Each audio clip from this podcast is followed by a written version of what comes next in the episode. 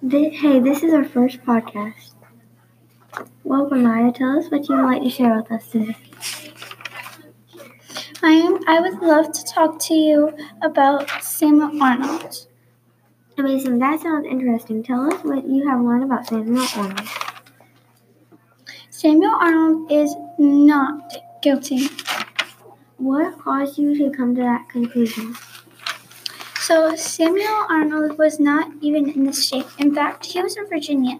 He was supposed to be in the kidnapping of Lincoln, but he was not there. Then, so this leads to he was not in the crime. I mean, technically, it was attempted kidnapping, but at least he was honest and told everybody that he was supposed to, but he wasn't there. He still got hung and he got punished for something he never did. Well, I think that's it. Thank you for sharing with us, and we have learned so much. No, thank you for having me on.